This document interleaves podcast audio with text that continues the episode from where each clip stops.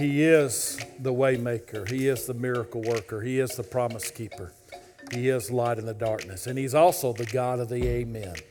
Uh, Isaiah chapter sixty-five is where uh, we're going to pick up where we left off last Sunday night. And, and uh, uh, there in Isaiah chapter sixty-five, talking about the God of the amen. And and by the way, if you weren't here last Sunday night, we uh, on our, our media page on at underwood baptist dot org, we have uh, links to uh, uh, messages. Some of it's video messages, some of it's audio messages. We got a podcast, an Underwood podcast, and you can get uh, hooked up uh, with us there, and you can hear uh, if you miss a, a Sunday night, if you miss a Sunday morning, if you miss a Wednesday night. Uh, if you're doing something else on Wednesday nights, working with children, singing in the choir, you can you can catch all that uh, that you want. And not only that, but we've also got uh, YouTube pages and things for uh, our, our college ministry, for our life ministry, for the hub, for our youth ministry. And you can listen to Brother Matt and Brother Trey as well. And so the opportunity uh, is is there for the uh, to be fed uh, from God's Word and to uh, uh, to study God's Word and to hear those messages. And, and that's why we do it. Want you to take advantage uh, of that. But Isaiah sixty-five, we're talking about this this God of the amen. And just to kind of remind you, uh, in, in, in verse six, uh, uh, it's verse sixteen, where he's called the God of truth. In the Hebrew, that is the word El Amin, God of the amen, and that that is who he is. Uh, he is the God of the amen. He is the God that, that proclaims truth, and everything that he says is, is amen. Uh, there is an, an amen to it. There is a, a, a truth to it. It is real. He is, is really is this God that is described in Isaiah sixty-five. And that's what we were working our way through. I'm not going to go back and, and read all the verses. We got through uh, verse ten last week, but we talked about that the God of the amen is a God of grace. Amen? He is, and uh, but not only is he a God of grace, but he's also a God of holiness. He's also a God of the remnant, and he's also a God of rest. And so we were looking at that in verses one through ten. And so tonight we're just going to pick right up in, in verse eleven and just uh, and work our way through this, this passage of Scripture and, uh, and, and look at the God that is described here, this God of the amen. And this next truth that we're looking at here uh, about him, it's a little bit surprising because he is the God of rejection. And when I say God of rejection, the first thing that we think of is that, that who does God reject? He doesn't reject anybody, but he is a God who is rejected by many. And that's what I mean by the God of rejection. Look in verse eleven where it says, "But you are those who forsake the Lord, who forget my holy mountain, who prepare a table for Gad, and who furnish a drink offering for many. Therefore I will number you for the sword, and you shall all bow down to the slaughter. Because when I called, you did not answer. And when I spoke, you did not hear, but did evil before my eyes and chose that in which I do not delight." Uh-oh. That's a tough passage, but it is real. He's the God of the amen. He doesn't, he doesn't butter things up. He doesn't try to present things as they're not. This is the reality of the world that we live in. This is the reality of much of Christianity, or what goes under the name of Christianity today. People have, have come up with their own religion, their own God, and they call it Christianity, but it's not the God of the Bible. They ignore many truths of, of God's Word. They reject those truths, and they come up with this, this, this God of their own, but he's not the God of the amen. But he is rejected. This is not a passage where he's rejecting us, but it is people that are constantly rejecting him. And that's the way it was when Jesus was here. Yes, he, he preached to big crowds, but there wasn't a big crowd there when he got crucified.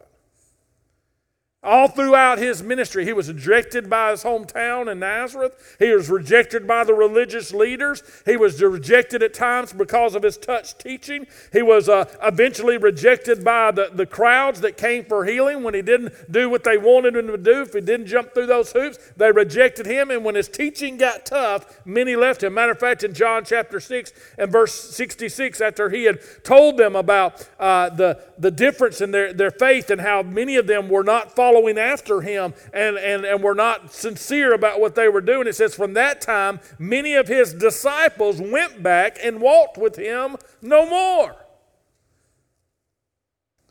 I'm afraid that's where we are today, and there's a lot that could be said about that. He talks in verse eleven about those who forsake the Lord. The word forsake means to, to untie and separate. The root of that word means to untie, and it's the idea of, of untying uh, an animal and it runs off from you because it's, it's not tied up any longer. And sometimes that's the way people do with God. They God unties them and they run off. They don't come to Him anymore. It says in verse eleven that we forget Him. And that word forget doesn't mean that we just forgot where we put God or, or something like that. That that that word forget, where He says, who forget my holy mountain, it's, it's not just a mental lapse, it's an intentional spiritual ignoring that they don't want to go to His holy mountain. They don't want to meet with Him anymore. And then he goes on in verse eleven and says, who prepare a table for Gad and who furnish a drink offering for many. M E N I. That passage of Scripture there. Some, if you've got in your Bible, let's, let's do a little interaction there. If you've got a Bible, it probably has a note there with Gad. What is in your Bible, what does it say that Gad is? Do you see that? Fortune. There you go. And what does it say that many is? M E N I. Destiny. Y'all, you see, maybe you're, it's in your Bible, maybe not, but but if you've got a, a some kind of study Bible or something like that, it probably has those notes. Fortune and de- see, that's what they were doing. They had Gad and many were this these idolatrous religious practices that people they would go in. They'd offer a sacrifice to Gad, hoping that Gad, this this idol, would bless them with fortune. They would offer a sacrifice to many, uh, and hoping that their destiny would be good and their destiny would be changed for good. If If it was for evil, that's what's what was going on there. I think there's a lot of principle here about uh, the idea of, of, of gambling and things like that as well, that we think that that's the answer to all our, our, our problems, that we come in and we bow down to the God of fortune, because that's what they were doing. They were bringing their gold and silver hoping to this idol of, of Gad, hoping that they would get more back, that they'd get more than they gave. And what ended up, the priests that, that did this idol worship, they were the ones that were getting rich off of it. They were bowing down to the God of destiny. When, when we serve a God who provides for us, we serve a God who blesses us, but, but that wasn't good enough for them. They, they, they were trying to cover all their bases and to make sure, and they wanted to test the waters in this to, to see if, if that would come. And, and they were rejecting God's ways for the ways of the world and the ways of the idols. In verse twelve, it says that they would not answer. And when he spoke, they refused to hear. And the picture of that is, is that they put their hand over their ears and just wouldn't listen to him anymore. They were rejecting him.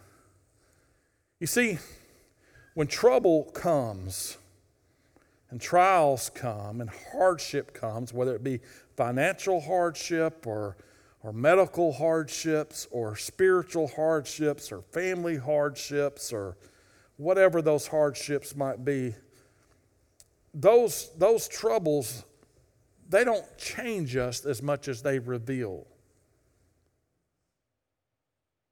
They reveal what's really going on in our hearts. That's really what COVID did in the church. COVID didn't change the church. COVID revealed where the church really was. And that's why attendance figures in churches all across hasn't really bounced back up, because it, it has shown us some things.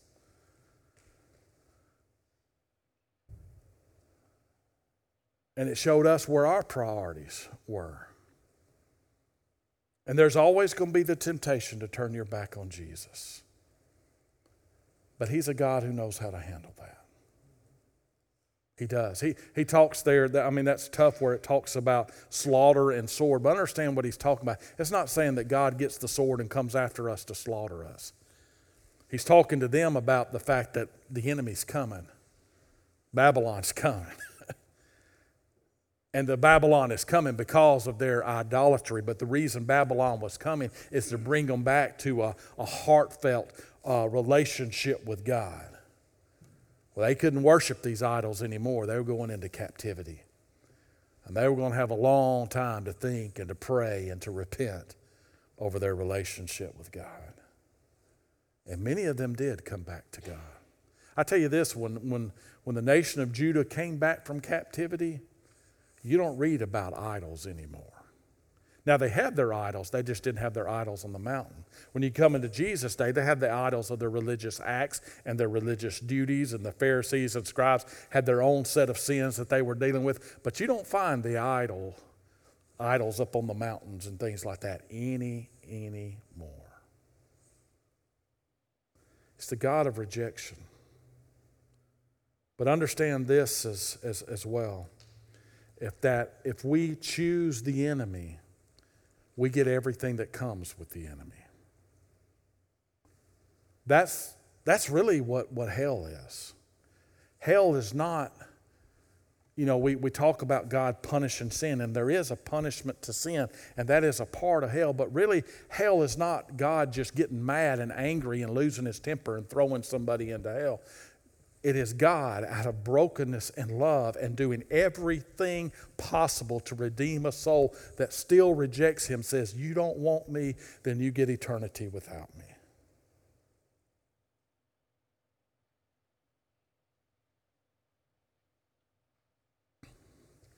The God of the Amen knows how to handle rejection. He's not only the God of rejection, but he's also a God of provision. Verse thirteen, he, he goes on and says, therefore thus says the Lord God. And then he does this, this uh, back and forth, this contrast between the servants that rely upon God and the world that relies upon everything else, especially what we were just talking about, fortune and destiny and things like that, where he says, behold, my servants shall eat, but you shall be hungry. Behold, my servants shall drink, but you shall be thirsty. Behold, my servants shall rejoice, but you shall be ashamed. We'll talk more about that rejoicing uh, in a little bit. Behold, my servants shall sing for joy of heart, but you shall cry for sorrow of heart and wail for grief of spirit. You shall leave your name as a curse to my chosen, for the Lord God will slay you and call his servants by another name. So here, there's there's a lot we could say about that, but I, I, I want you to focus in on his relationship with his servants, on those that that, that serve him, how he how he provides uh, and, and a satis- gives them a satisfying provision that is there, that they're able to, to get what they, they need in him. Whereas the world, that that's those are the ones that turn their back on God. They're the ones that come up empty and hungry and, and thirsty, and they they eat and they eat, but they're never satisfied. By the way, fortune and destiny will never provide what God does. The things of this world will, will never satisfy.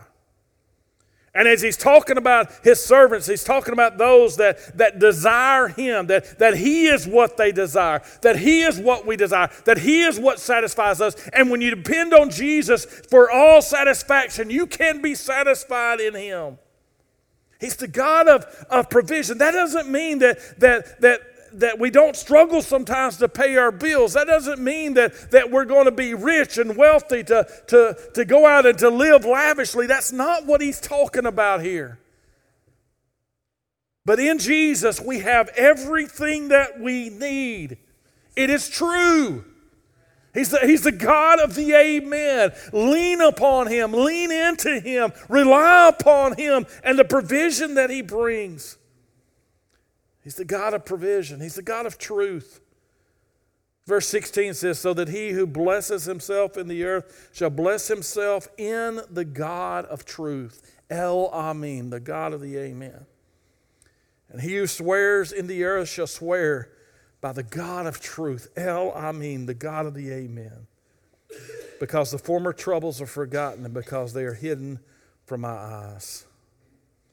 Listen, the blessing here, if you look at it, the blessing that he's talking about is the blessing of God himself.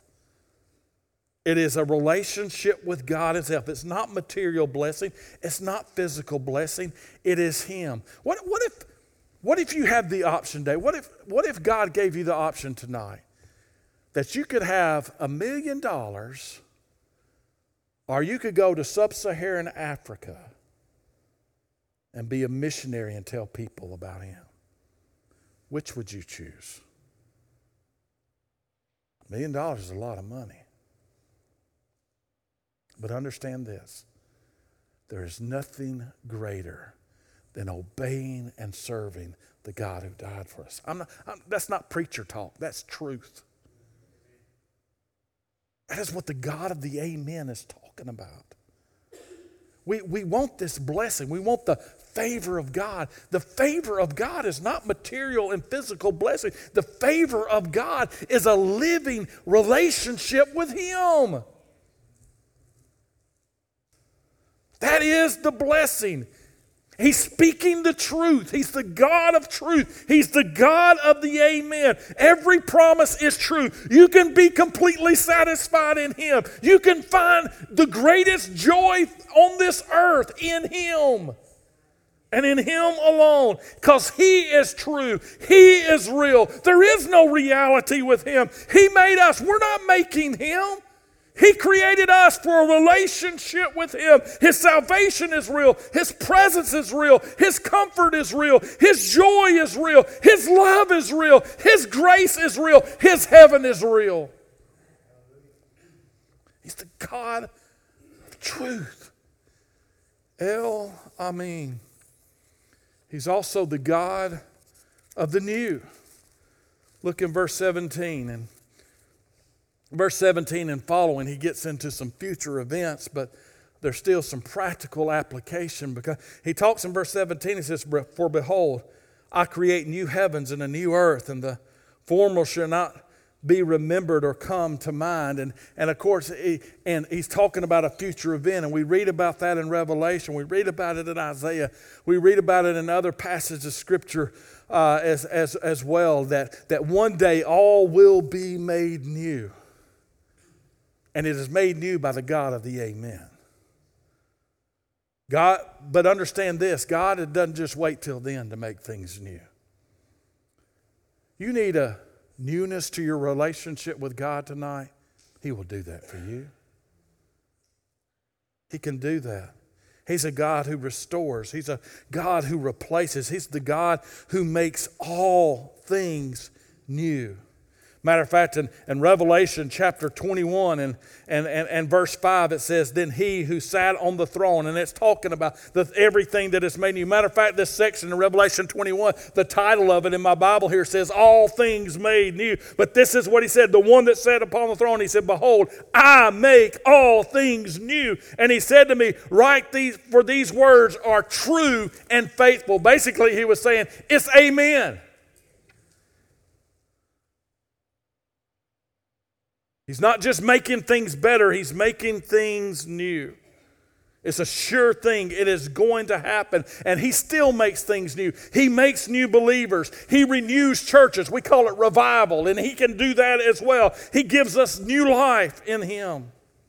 He's the God of the new. That's what the God of the Amen. He's also the God of joy. I said we'd get to that. We mentioned rejoicing a minute ago. But look in verse eighteen. He says, but look at this. He says, "But be glad and rejoice forever in what I create. For behold, I create Jerusalem as a rejoicing, and her people a joy." That's four times in one verse. And then he says, "I will rejoice in Jerusalem and joy in my people. The voice of weeping shall no longer be heard her, nor the voice of crying." That's six times in two verses. He talks about rejoicing and, and, and joy and delight. And all these things that are, are, are there, that's what He brings. When it talks about uh, being glad there in, in verse eighteen, it talks about an abounding delight, an overflowing delight. More than just putting a smile on your face or just laughing at a joke. This is, is real joy that He's talking about. That word rejoicing, now get ready for this. We were talking about clapping just a minute ago, Brother David.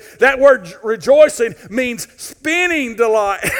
He's talking about, whoa, he, he's talking about, Uh, the, the spinning around, that you're so filled with joy you just can't stand still. That's the presence of God in our life. That's the type of joy that He brings to us. And notice what He removes in verse nineteen. It talks about the voice of weeping is removed. The voice of crying is removed. Yes, one day there'll be no more tears, but He comforts us in our tears even now, as He works to heal and to help us. But then notice, and I may not get to the rest of this, but I got to point this out to you. Did you notice what verse nineteen says, the first part of it there? God is speaking, okay? The God of the amen is speaking. And he says, he doesn't, he's not talking about us rejoicing. He's not talking about our joy. He, he was back up there in, in verse eighteen telling us to be glad and rejoice. But in verse nineteen, he's saying, I, God, will rejoice in Jerusalem. And then look at this. And I, God, will joy in his people. I don't get that. But the God of the amen says it's true, and it's true. See, what he's talking, he's not talking about that he enjoys when we perform for him or that he enjoys when we obey him. He says, I rejoice, I take joy in my people. Not what they do, but in them. And this is, this is, This is what the scripture is saying here, is that not only will God never stop loving you, no matter what you do, but God will never stop finding joy in you, no matter what you do. And you know why? The cross. It's all taken care of.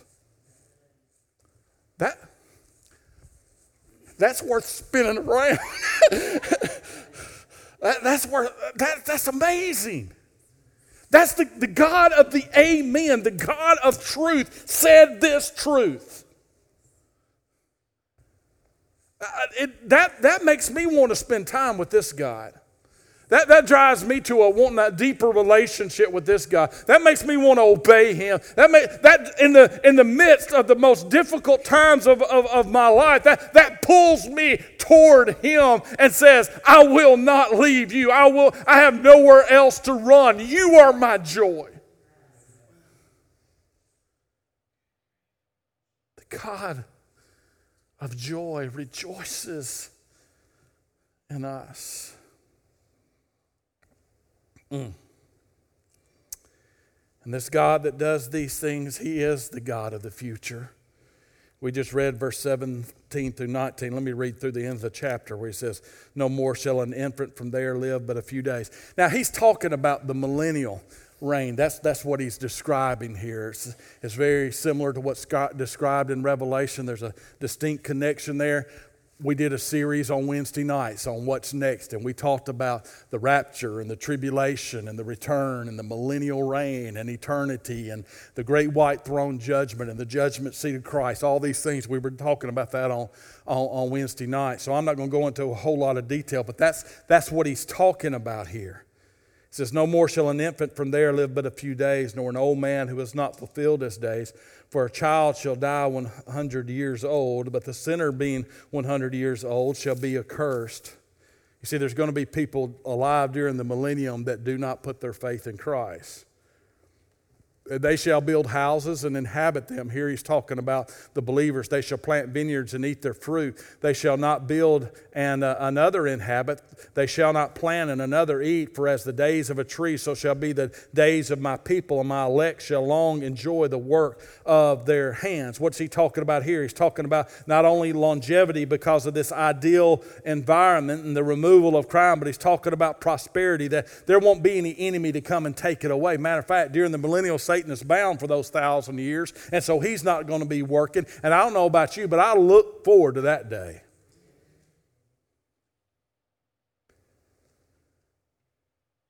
He goes on, and I forget where I was. Where did I just leave off? Verse twenty-two, verse twenty-three, they shall not labor in vain, nor bring forth children for trouble, for they shall be the descendants of the blessed of the Lord, and their offspring with them. And then verse twenty-four, it shall come to pass that before they call, I will answer, and while they're still speaking, I will hear. I'll get back to that in just a moment. Verse twenty-five says, the wolf and the lamb shall feed together, and the lion shall eat straw like the ox, and the dust shall be the serpent's food. And they shall not hurt nor destroy in all my holy mountain, says the Lord. God will transform even nature. And this day is coming, says the God of the amen, the God of truth. I don't know all the details. My description of some of the details may be wrong, but God's word is not wrong, and God's not wrong. And the God of truth says it, and all we can say is amen. Amen. But this God of the future, look back in verse twenty-four and we'll wrap things up. He's the God of relationship. The God of truth. It's the God of relationship. Did you read, did you hear that? Verse twenty-four, it shall come to pass that before they call, I will answer. And while they are still speaking, I will hear. And this is what will happen during the millennial reign of Christ, but it is something that happens now because he's on the throne even now. And this is the relationship that we have with him now. Now, in order for this to happen, the speaking, the calling, then there's got to be a relationship. There's got to be, this is, there's got to be, we've got to be in the presence of one another, God and, and, and us. It's a face-to-face thing, and that will happen that in the future. That, that is true, but in the present, that's true as well. He is with us right now. He knows what you're thinking right now. He's the, the God of communion, and he's ready to answer right now. He's ready to speak right now. He listens to us, and he speaks, and he moves, and he answers. He's a God of communion. He's a God of intimacy. He's a God of relationship. He is a God that we can abide in. Matter of fact, that calls us to abide in him. It's more than just answers that, that he has there. He's listening to us. He's working with us. He's speaking to us. It's conversation. It's communication. It's an intimate relationship that we can have with the God of the amen. Do you have that? This God of the amen should not be ignored. We ought to run to him. We ought to call upon him. We ought to talk with him and listen to him. We ought to live every day in his presence because we can. We can. Is that what you're doing? Is that your life?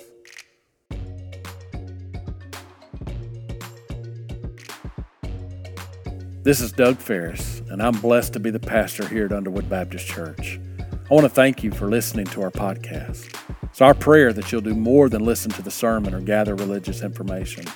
We want you to encounter God, and we pray that he will impact your life. If you'd like to contact us for any reason, please go to our website at underwood baptist dot org. All our contact information is there, and we look forward to hearing from you. I hope you were blessed by today's message.